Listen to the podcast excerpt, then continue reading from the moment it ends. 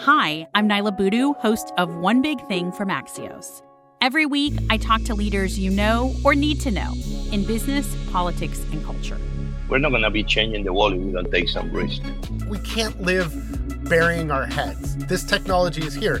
We're going about it the wrong way because we don't know the stuff to go for. Interviews, ideas, and context, all in 20 minutes or less. That's One Big Thing from Axios. Find us every Thursday wherever you get your podcasts. Politics has never been stranger or more online, which is why the politics team at Wired is making a new show, Wired Politics Lab. It's all about how to navigate the endless stream of news and information and what to look out for. Each week on the show, we'll dig into far right platforms, AI chatbots, influencer campaigns, and so much more.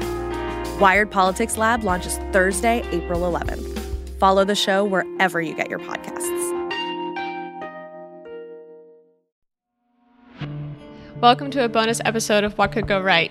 I'm Emma Varvaloucas, Executive Director of the Progress Network. This recording was first released on March 5th, 2019.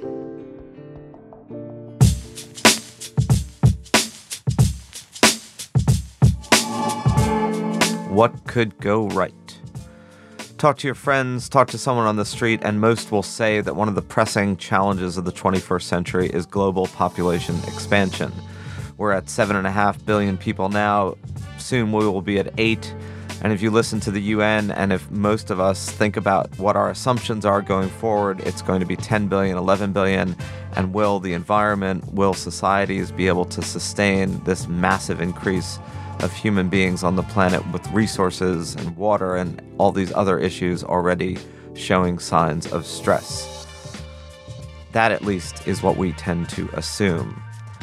But as Darrell Bricker and John Ibbitson, who are my guests today, point out in this incredibly important new book, Empty Planet The Shock of Global Population Decline, those assumptions are almost certainly wrong. They may have been right, the models may have been correct 20 years ago, 30 years ago, but with massive urbanization globally and the increase of global middle class affluence, that doesn't mean there isn't huge inequality and challenges. With those changes, the arc of population increase has leveled off sharply. It already has in Japan, it already has in Western Europe, it already has in Latin America, and it has in significant portions of the United States and North America. That is changing the demographic future, and it is changing it far more rapidly and much more dramatically than most of us assume, and that the models currently dictate. What What's the problem with this is if it's not going to be an issue for 30 years, the problem is, of course, that if we are all driving our societies, driving our businesses, making strategic assumptions for how we spend and what we spend and what we invest in, and countries and governments doing the same based on a wrong assumption, based on the wrong script, then we are steering these massive societies and ships of state and businesses and individual decisions about the future, we're steering them in the wrong direction. So, being more attuned to what the actual population arc is versus the population arc that we assume is crucial to understanding the future. And one of the things that emerges most positively from Darrell and John's book, Empty Planet, is that many of the most crucial and pressing resource strains on the planet, which are based on more people needing more stuff, will, by virtue of demography, become less pressing over the next, de- next decades. That doesn't change the urgency of environmental change. Currently, it just means that while it may be getting worse now, it may actually ease in the future. Anyway, they are both compelling individuals. Darrell Bricker is Chief Executive Officer of Ipsos Public Affairs, which is the world's leading social and opinion research firm. And John Ibbitson is a writer at large for the Globe and Mail, Canada's leading national newspaper. So, with that, let's speak with Darrell and John.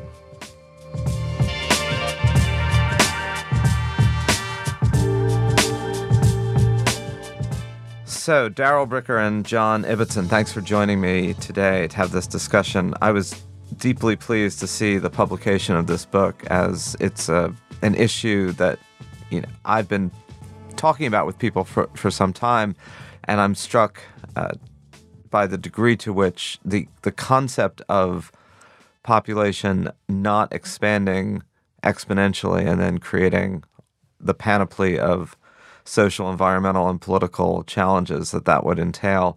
That idea that that we may not continue to grow, grow, grow infinitely is not a familiar one to most people, and in fact, I think really cuts against what most people believe in a way that is unsettling. Um, so, what's your, been your experience of this when you have told people that you're writing this book? I mean, do you get raised eyebrows and and skepticism, or have people been receptive to the concept that really upends what most people perceive? It's actually been quite the opposite.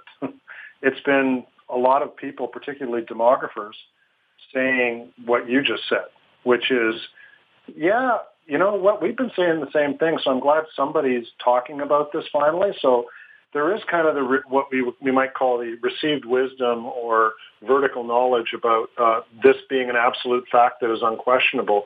But when you go out and you talk to a lot of scientists who are dealing with this day to day, and particularly when you go into the countries and talk to the scientists who are living there, as opposed to, say, for example, living in New York and Washington and just interpreting data that comes their way, this is not a shock to them or a surprise to them. This is what their daily experience is.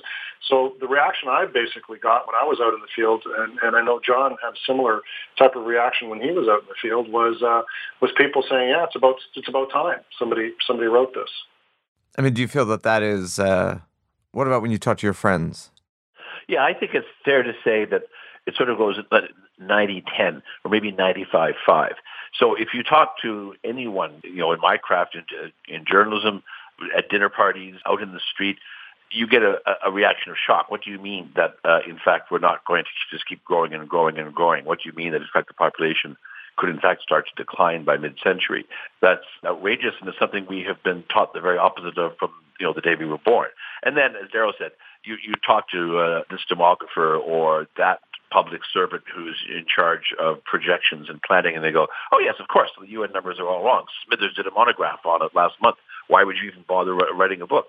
So, the, really, the purpose of the book is to get an idea that is in the academy and inside some elements of the bureaucracy, and get it out to the public, uh, just to say to them, you've been told from the United Nations Population Division that we're going to go from seven and a half billion today to over 11 billion by the end of the century, and this is going to be calamitous, environmentally, economically, and in every other way. But in fact, that's not likely to happen. In fact, we are likely to get to about 9 billion by the middle of the century and then start to go down. And there are consequences for that, some good, uh, some bad. But that is, in fact, an alternate reality that people are going to have to uh, to come to grips with. So let's back up for a moment, and maybe Darrell. So you head up a large polling and public opinion organization. I'm sure you do other things. That's the most familiar part of Ipsos to most people in in North America. Where did this come from? I mean, where where did the idea for this come from? How did you both arrive at it and then decide to do it together? Well, John and I have been on uh, sort of a parallel track with this idea for a while. Uh, I know uh, he uh, mentioned to me the other day that he'd been writing on this since almost the turn of the century.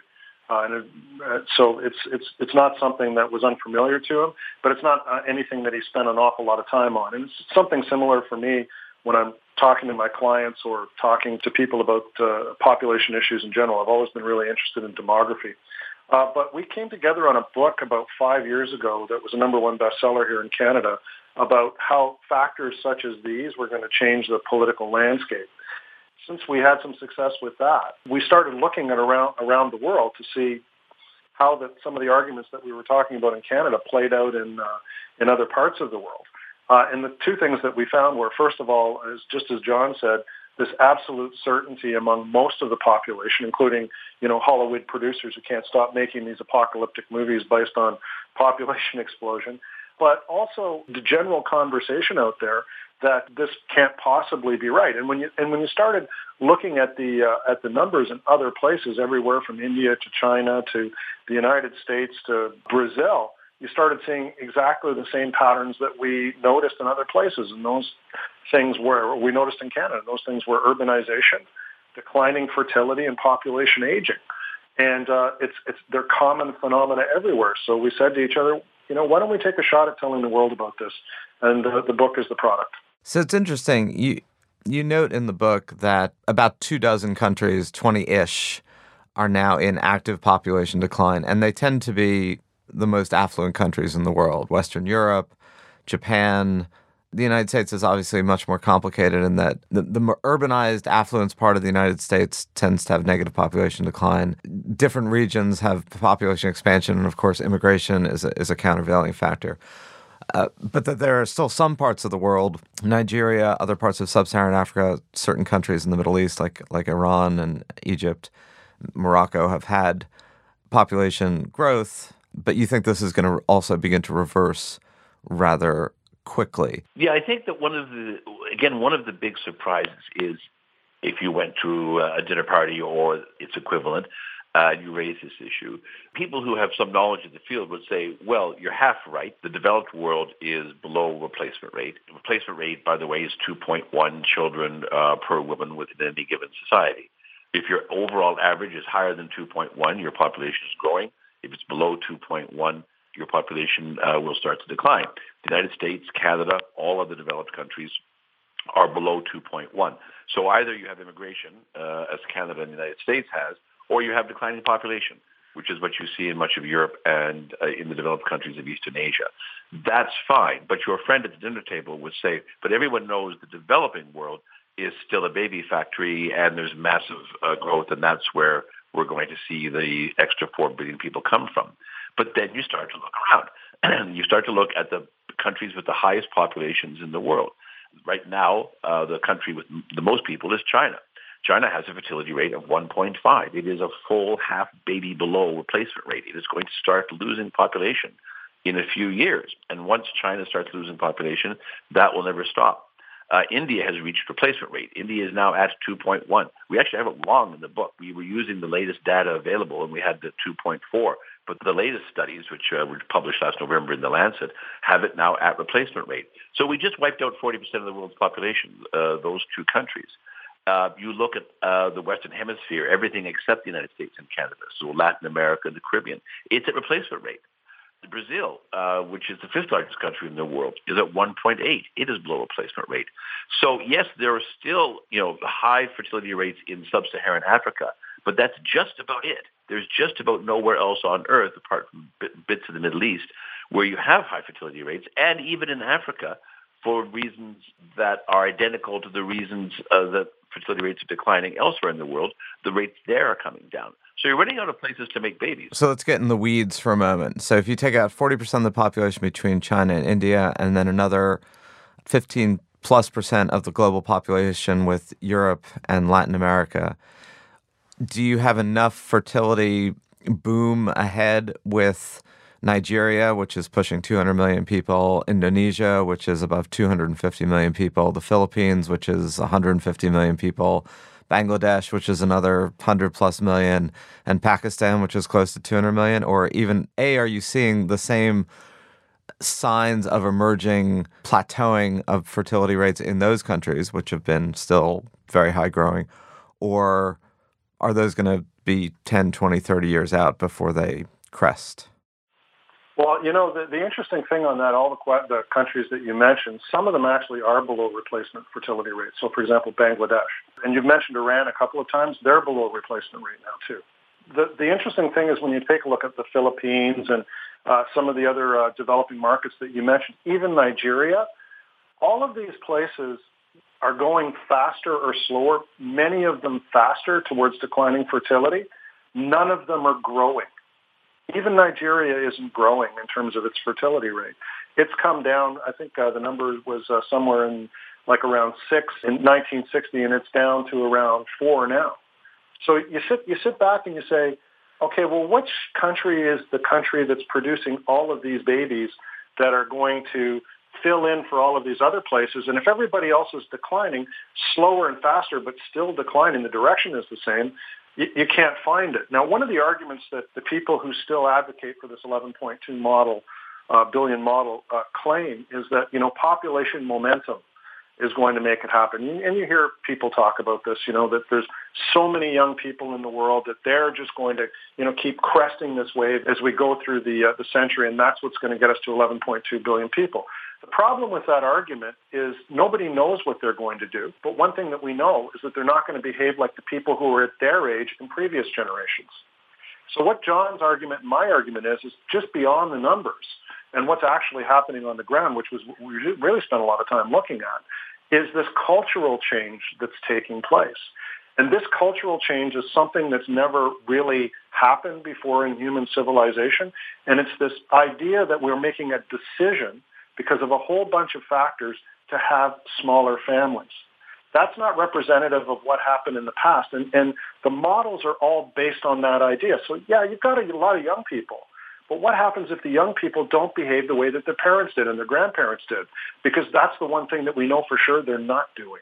Right. I mean, it's definitely true that models change much less quickly than human behavior, just like systems change much less quickly than, than human behavior. So you're left with what are essentially static models that are innovated but remain the same framework of assumptions about human nature and what they're going to do, even as humanity or multiple cultures are behaving very differently. I mean, you talk about urbanization as the major driver or one of the major drivers. What about just women's education in general?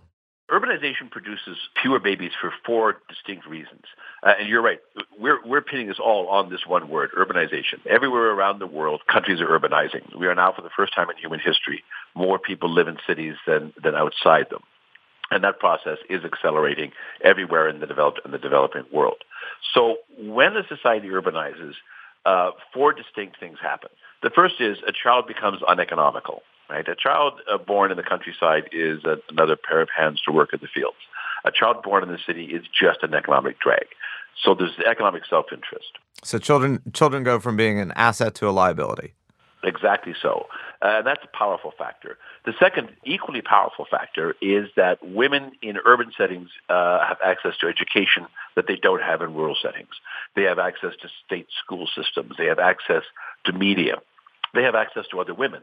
And as women uh, acquire education, they make demands. They begin to demand some level of autonomy over their own lives. And once they achieve some level of autonomy, then the first thing they decide is they want fewer babies than their mothers had. The third thing that happens is the power of religion declines. In rural environments, no matter what the religion is, the religion tends to be powerful and it tends to be oppressive towards women and towards the autonomy of women. But when you move into a city, the power of religion erodes. You mentioned the Philippines. The Catholic Church in the Philippines is angst-ridden at the collapse of church attendance uh, in the Philippines, even as the Philippines is urbanizing and its fertility rate is plunging. And then fourth and finally, the power of the clan erodes. In a rural environment, your family and your extended family place enormous pressure on you to get married, settle down, have kids, be normal. Uh, but when you're in an urban environment, the power of the family erodes and is replaced by the power of the peer group, co-workers. And when was the last time one of your co-workers urged you, urged you to have a baby?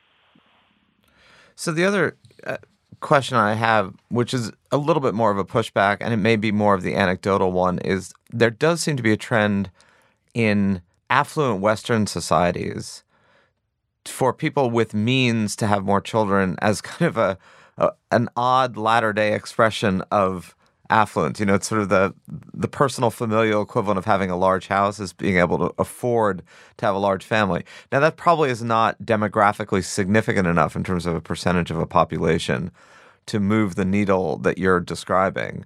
But if there is increasing affluence in most parts of the world, albeit with huge inequality, um, could you see some reversal of, of the trend that you're saying is reversed toward more back to a replacement or above?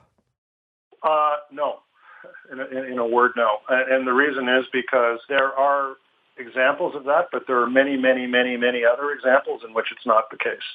And uh, particularly when it's two parents that are working to create that affluence, women are staying in school for longer, and that means that they're probably not, and particularly in the, this is especially the case in the developed world, until they're around the age of 30. And, and the biological realities is the years of being able to produce a, an abundant number of children have been cut in half. So it's not just a question of affluence. It also requires a woman making the decision that she wants to be in that role that her mother or grandmother is. And what we're seeing in the world is de- that that's a decreasing number of women. So that even if there is a a small maybe not lunatic, but a small fringe of wealthy people saying as an expression of their ability to support in a, a costly urban environments or suburban environments lots of kids that even if a lot of people did that in that incredibly narrow demographic, it wouldn't move the needle at all for the larger populations globally. No, not really. In fact, there's an irony. Uh, in the developing world, having fewer children is a sign of growing affluence. Poverty is associated with many children. But as you uh, become more affluent, as you become more educated, as women become more autonomous, then fertility rates decline. And then it flips in the developed world. Sure, governments may put in, you know, child care uh, supports, extended parental leave, uh, things like that to try to, to get their fertility rates up. But generally speaking, in the developed world, affluence is something that might permit you to have three children, but you're now in an environment that we describe as the low fertility trap. You live in a society where just having one or two or no kids is the norm. Where if, if a friend of yours were to say, I'm getting married and we want five children, you would raise your eyebrows and go, really? Five kids? Whoever does that anymore? Society just becomes adapted to the idea of one or two or no children. And the reason for having children uh, changes. As I said, it's no longer about pleasing your God or pleasing your family or pleasing the state. Children become an expression of self-fulfillment. And we find in, in most societies, if you if you and your partner are having a child uh, in order to fulfill yourselves, one or two is enough usually for, to get you pretty fulfilled. You know, it's funny, and um, as we move along in some of the themes you touch on, one observation you make in the book, and you've both talked about, is if your new demographic reality proves correct, and I, for one, absolutely believe that, and every indication of data suggests that, except for UN estimates and popular culture. So if everything crests and then begins to decline sometime around mid century, 2050 ish, then in many ways, many of the most pressing issues that we're now facing environmental strain, resource strain, water table erosion in places ranging from China to India to the United States many of those issues will fade in intensity simply because the, the need for more, more, more will presumably wane.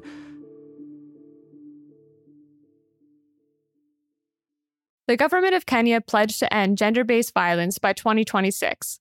The Ministry of Health in Uganda is trying to eradicate yellow fever. It's ambitious to make these kinds of pledges, but it is much harder to achieve these lofty goals. Are these leaders really delivering on these promises for women and girls?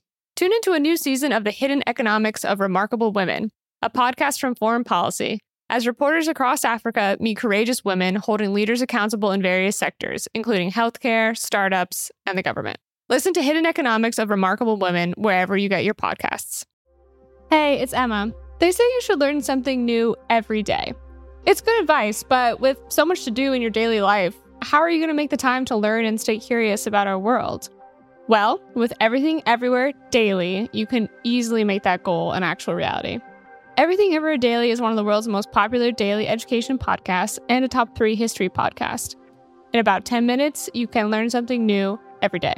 The show covers history, science, geography, mathematics, and technology, as well as biographies from some of the world's most interesting people. Fans of the show are so passionate that you even work to join the Completionist Club, the group of dedicated listeners who have listened to every single one of the show's more than a thousand and counting episodes. All of the episodes are informative, interesting, and best of all, always under 15 minutes. So go ahead, learn something new every single day with Everything Everywhere Daily. Find it on Apple Podcasts, Spotify, or wherever you get your podcasts. In a weird way, there's this sort of if we can get through the next 30 years question, right? So if all the apocalyptic real concerns of global crisis around the strains that increasing population will create begin to fade, they fade in 30 years. So, are you leading question? Are you both relatively optimistic that we'll muddle through the next 30 years and then we can then deal with the new challenges ahead? Or is it a neck and neck race between our ability to sustain this and our ability to collapse? I would say that any issue in which your opening premise is that we're going to get to 11.2 billion people by the 2100, and that's going to cause us to make a lot of changes, I think uh, both John and I would agree that maybe you should revisit some of those assumptions. That doesn't mean that global warming isn't happening. That doesn't mean that there are all these environmental degradations that we still have to deal with. They will still be there. But if you believe that they're driven because population expansion is out of control, you really need to revisit that assumption look at the denominator in your equation and recalculate. And, and that's basically what we're saying in the book. We don't have, I mean, we have a few ideas that we submit as prescriptive, but we don't have a lot of commentary that we make about specifically what needs to be done. It's rather just suggesting that we need to have a bigger debate about these questions. And instead of, you know, just running around like a bunch of Cassandras lighting our hair on fire and saying, oh my God, there's this apocalyptic moment that we're all, we're all about to face, calm down, slow down, look at the facts, and let's make some right decisions. Although you can be you can be a Cassandra about other things if you want to. Depends, of course, on your own on your own personality. There's no question that going to nine billion and then starting to go down is going to be you know massively beneficial to the environment. Uh, just because there are fewer of us, you know, stressing the environment. Also because urbanization leads to the conversion of marginal farmland back to bush which is uh, terrific both as um, a, you know a carbon sink and and for, in terms of biodiversity. So it's all good news on the environmental side, but it's all bad news on the economic side. If you have a society in which there are fewer young people every year than there were the year before, that means that you have a society in which there are fewer taxpayers every year than there were the year before, fewer young people to sustain the health care and pensions that old folks need, and fewer consumers able to drive an economy, to, to buy the first house, to buy the car, uh, to buy the baby stroller. As Japan will tell you, uh, because they lost, I believe, almost 450,000 people last year, and they're in about three decades of, of low economic growth. It, once you're in an aging society, and especially a society with a declining population, you have all sorts of economic challenges that you didn't have before that have to be addressed. So if you don't want to panic over the environment, and it is in your nature to panic, feel free to panic over the economy. Although there too, interesting question, and I'm glad you raised Japan, which is a fascinating and it's kind of the the, the test tube case for what we're all about to face because they've been, as you say, in this for quite some time that everybody else is is moving into, i.e., negative population replacement. So the economic question of lower economic growth has obviously been a huge issue for Japan, hence why this whole hand wringing about Japanese stagnation and is that our future. But then if you shifted away from the numbers and you just looked at Japan as a society, if Japan's your worst case scenario, high affluence, longevity, pretty good public health, low levels of crime, if that's your worst case scenario, that's most people's vision of what would have been a human utopia for most of human history, right? It just has bad numbers that are attached to it. So is the problem simply that we don't have a, a way of measuring affluence and stability in the absence of economic growth, or is economic growth in and of itself something we need that's going to be a problem because there's not enough people? Well, all you have to do is just, you know, turn your eyes to one of Japan's neighbors to see what the problem is going to be, and that's China. So it's about to go through the same situation as Japan, maybe at, even at a bigger rate because of the odd structure of the population due to the, the shortage of women that they have in their population. But they're in a different situation because they're not rich enough to support that type of a population. So there's going to be situations, particularly in these developing markets, where you're going to see the type of population decline that you're experiencing in Japan. It's going to be happening in the future, but they don't have the social infrastructure. They don't have the affluence. They don't have all of the supports uh, that are necessary in order to be able to support that older population. And they won't have the economic driver of a younger population to either create the wealth to supply for that older population or to create the economic growth that they're going to continue to need through the future. So your point around that is a little like a twist on uh, the fool to King Lear, who said something like, "You shouldn't have gotten old until you should have been wise." This equation would be, "You shouldn't get old until you are rich." It, it's going to be especially uh, a challenge in, in the developing world, in, in places like Brazil, for example, that also has a, a below replacement rate, uh, and that is going to start seeing uh, its population decline when it doesn't have the pensions uh, investments in place that older people will will be looking for. That said, um, I'm by nature a cheery sort. So uh, when I look at stuff like this and I'm wringing my hands 20, 30 years out, uh, terrible things are going to happen. I'm reminded of a, fr- a friend of mine who sort of shrugged and said, these things have a way of working themselves out. And I think they will. I worry more about the lack of innovation. If you have fewer and fewer young people, then you have fewer and fewer new ideas, the kind of creativity and energy that, that a young society uh, produces. But you do still have India, which is, yes, at replacement rate, but which is at over a billion people and which is going to have a couple more generations of large numbers of young people. Um, the same thing is true in parts of Africa. So we just may see an innovation, innovation shift. Uh, New York and Toronto may start to look old and gray and tired and uninteresting, but we may be getting fabulous stuff out of Lagos and Mumbai. But there is this question of do you need growth or do you need the expansion of this thing we called an economy if you don't have population growth? Or flip that, how much of what we call the success of capitalism and economic growth over the past 200 plus years has simply been a byproduct of the pressing need to house, feed, clothe more people without, you know, massive global conflict. You know, maybe growth in and of itself is an unnecessary characteristic of a static and shrinking population. We have a whole capitalist system that's based on that. And I work in the world of consulting, right? I'm in a, I'm a research consultant. I deal with private sector companies all the time. I talk to them about their strategies. And they don't consider this point. There is this tremendous youth bias that we have to everything that we do in business. It's, it's essentially built around the idea of young people buying stuff. You know, even when it comes to designing a restaurant, when did when was the last time you saw a restaurant that was designed to do anything but appeal to a millennial?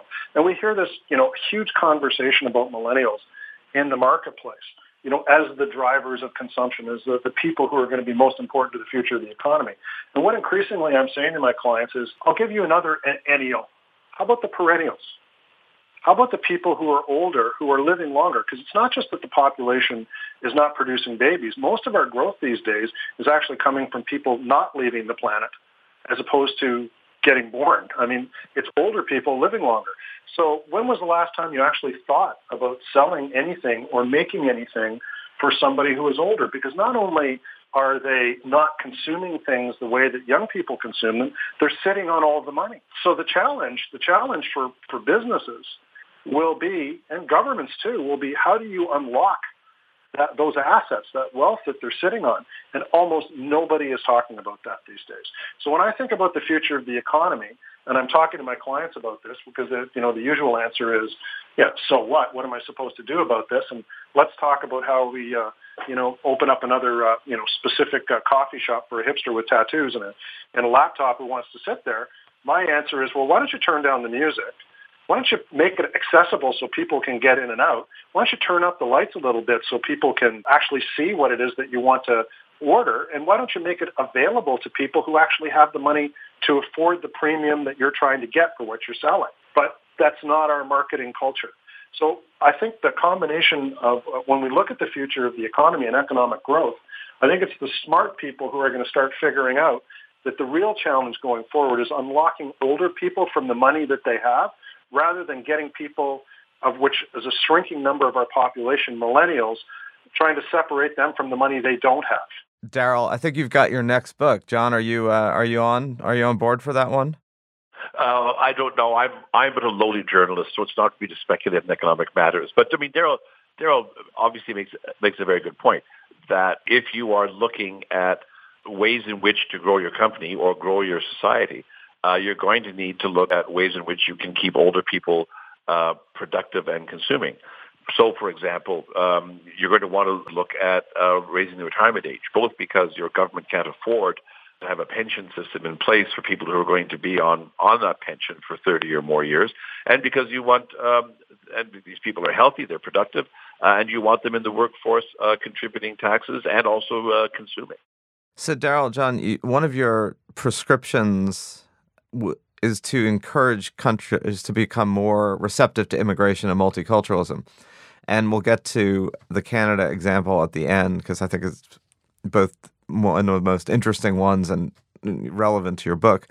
So, immigration certainly can augment population or substitute for domestic negative population growth, and the United States clearly has benefited from that and continues to. But from a global system perspective, um, isn't it a bit like shifting deck chairs on the Titanic in that immigration simply moves people from where they are to a different place? It doesn't generate more population. Well, you know, we're really clear about this in the book, uh, where we say pretty much what you said. A couple of things. The, the number of people who are actually migrants in this world, so people who don't live in the country in which they were born, is just over 3% of the population. So we're not talking about a large number of people. The second thing is that whatever immigration can add to the equation will be really important for the people who can figure it out in the short to medium term. Is it going to be a long-term solution? If you believe that population decline is, is, is something that you're worried about and a problem that you want to solve, not for the longer term, because what's going to happen is all of those places that are the producers of immigrants are reducing the number of young people that they are creating uh, because of declining fertility. And so what's going to happen is that resource is going to become a shrinking part of their population as well. Because immigration is basically a young person's game. It's not an old person's game. So as you d- reduce the number of young people in the population, it's going to get harder and harder to find them. But also uh, the places that are producing most of the migrants, so the biggest diaspora in the world right now is India, are the most rapidly becoming middle-class economies. The incentive for people to leave is going to decline. So anybody who, uh, particularly right now, is in the short-term game of uh, of trying to reduce the amount of immigration coming into their country. Obviously, it has to be well managed. Obviously, there's a lot of challenges that are challenges that are associated with this. But anybody who just wants to shut the door, like Viktor Orban has just done in, in Hungary, is accepting a future of a declining population uh, in the shorter term rather than the medium to the longer term. So let's end with where you end the book and also with where you are sitting currently having this conversation with me, namely Canada. I've often joked and used this great South Park movie that was done years ago where one of the final one of the key scenes in it is America is trying to figure out what to do and they start breaking out into a song blame Canada but in your book it's the reverse which is Canada is the apex of a lot of global trends heading its way and of course you know Americans now some look wistfully at Canada as a functional political system that seems to be uh, inclusive. But you also talk about the population trends being very favorable, partly because of immigration, that Canada could go to maybe 60 million people plus by mid to later century. And that if a country like Germany continues to shrink, Canada will be roughly the size of Germany in 30 or 40 years, which I hadn't thought about until I, I read that in your book. So Canada is, is the winner of these demographic and cultural trends in the 21st century? Well, sure, and it's something you should think about if you're Canadian, but there aren't that many Canadians around. Canada has um, embraced a, a, notion of immigration and multiculturalism. So both um, encouraging people to come to the country, which we have been doing for more than 100 years because it's a big country and there aren't a lot of people in it. Uh, also, it's cold. Uh, it's snowing as as we speak right now here in Ottawa.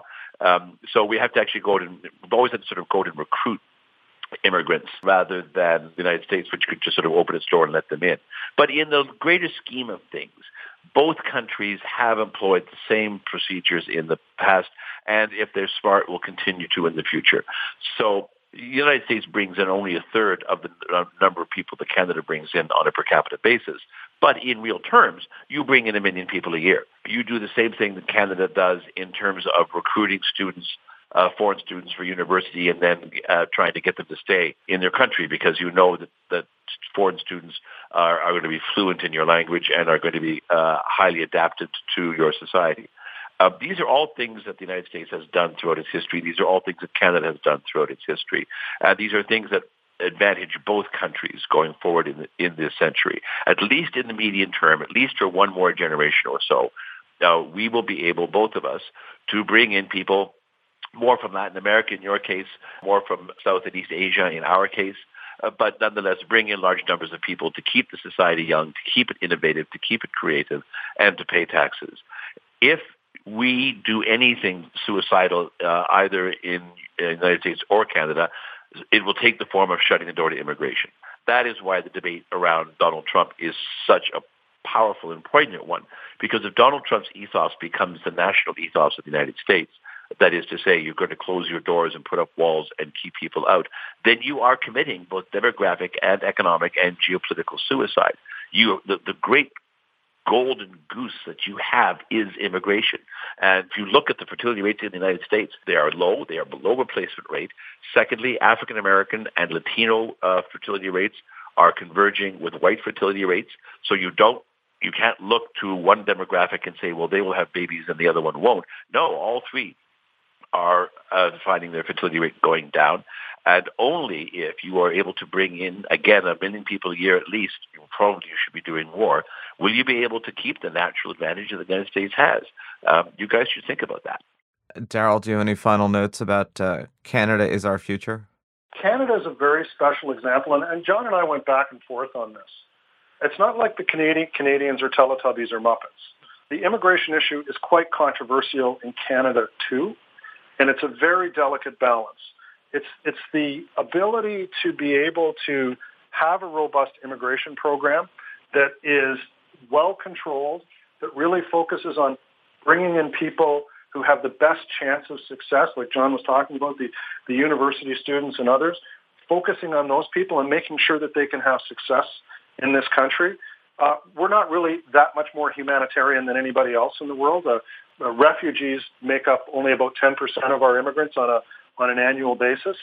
So it's really this country making the decision to sell the population on a program that will work it's not based on this idea of having, you know, great big hearts and, uh, you know, being so much uh, more compassionate to the rest of the world, although, you know, there's elements of that to it as well. You require that. But then the other thing that you require is making sure that that program remains in place, intact, is not created, uh, we, we don't have holes in it that show that uh, the government is less than willing to make sure that the program is run well because the minute that, that that starts to become a problem, immigration, which is now the number three issue on our list, is the most important issue facing the country today, becomes a problem. And it, when, when it goes up to number three on our list or number two or number one, that, that's not because people like what's going on. So it's a very delicate balancing act. You have to have a good program and you have to have a belief that integration is working in the country. And if that does not occur, then you have problems. So Canada, uh, yeah, a great example. But I think what really needs to come out of how we manage immigration is how carefully we manage immigration and how careful we, carefully we manage cultural integration. The biggest problem that I see in the United States when it comes to immigration is you get two groups of people, both irrational. One side of it uh, focuses on all of this cultural change that's supposed to be destroying the, uh, the U.S., people not understanding that they need a certain amount of immigration because they're not having kids, and it's to their personal benefit to have this happen for all the same reasons that John uh, already articulated. The other side is the left, which has gone on a completely destructive path when it comes to immigration, which is to say it is all about compassion. It is all about the size of your heart. And the pub, that's not a message that sells that well within a population. So the thing about Canada that makes it work is both sides have decided not to go down those roads, and they've taken a middle place, which is to say we can run an effective immigration program. It will be safe, it will work, it will integrate people well, and we will run a multiculturalism uh, culture in our country that will make it possible for people to uh, integrate within the society. And if you don't have those two things, and you don't take that middle ground, it's an explosive political issue. So we have to be very careful about how we manage it. Well, maybe Canada will, in this, amongst other things, show a more rational, sober middle ground between the extremes that the United States is clearly marking out right now. It's going to be an interesting century, particularly if you are American and are not used to looking north for ideas and inspiration. That doesn't mean we shouldn't have been looking north for ideas and inspiration all along. It just means it's a a new world in the 21st century where Canada becomes a leader for multiple trends globally in a way that is kind of fascinating and is a very quiet shift that that you two both point out.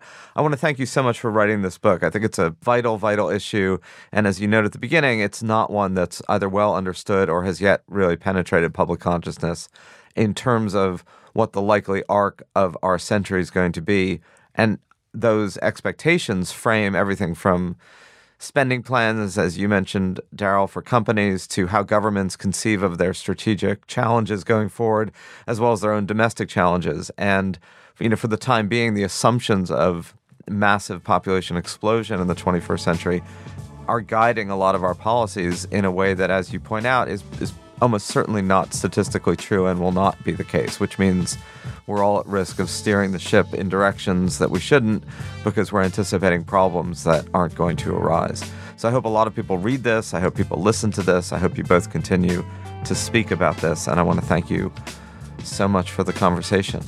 It's been our pleasure. Thank you very much. To find out more information about the Progress Network and what could go right, visit theprogressnetwork.org. You can also sign up for our weekly newsletter to stay up to date with everything happening with the Progress Network. If you like the show, please tell a friend, share an episode, or leave a rating and review on Apple Podcasts, Stitcher, Spotify, or wherever you're listening to this podcast. What Could Go Right is hosted by Zachary Karabell and me, Emma Varvaloucas. We're produced by Andrew Steven. Jordan Aaron is our production coordinator, executive produced by Jeff Umbro and the Podglomerate. Thanks so much for listening.